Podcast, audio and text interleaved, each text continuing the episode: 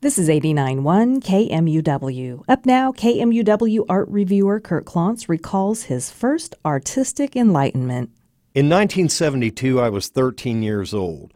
While art was on my mind, I had not yet come to grips with its full power. Now, like a lot of people, my parents bought framed prints from furniture stores when they bought their new couch. My taste tended toward the psychedelia of the day, largely driven by the Beatles and the anti war movement. I had smoked marijuana for the first time that summer and laughably felt that it had enlightened me. I found myself at the corner of Douglas and Hillside that year outside of Pam Van Landingham's Frame Guild Art Gallery, which thankfully still exists today, farther west on Douglas. Looking through the window, I saw color explosions and I went in for a closer look.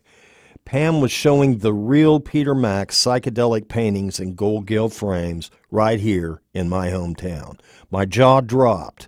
Now, my dad had just recently bought the latest Creedence Clearwater album, so obviously was now hip enough to come and buy the smallest Peter Max for $800, which is equal to $4,800 today. And then we could all become enlightened as a family together.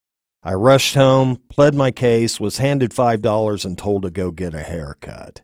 But I had found a new religion that day and it never left me.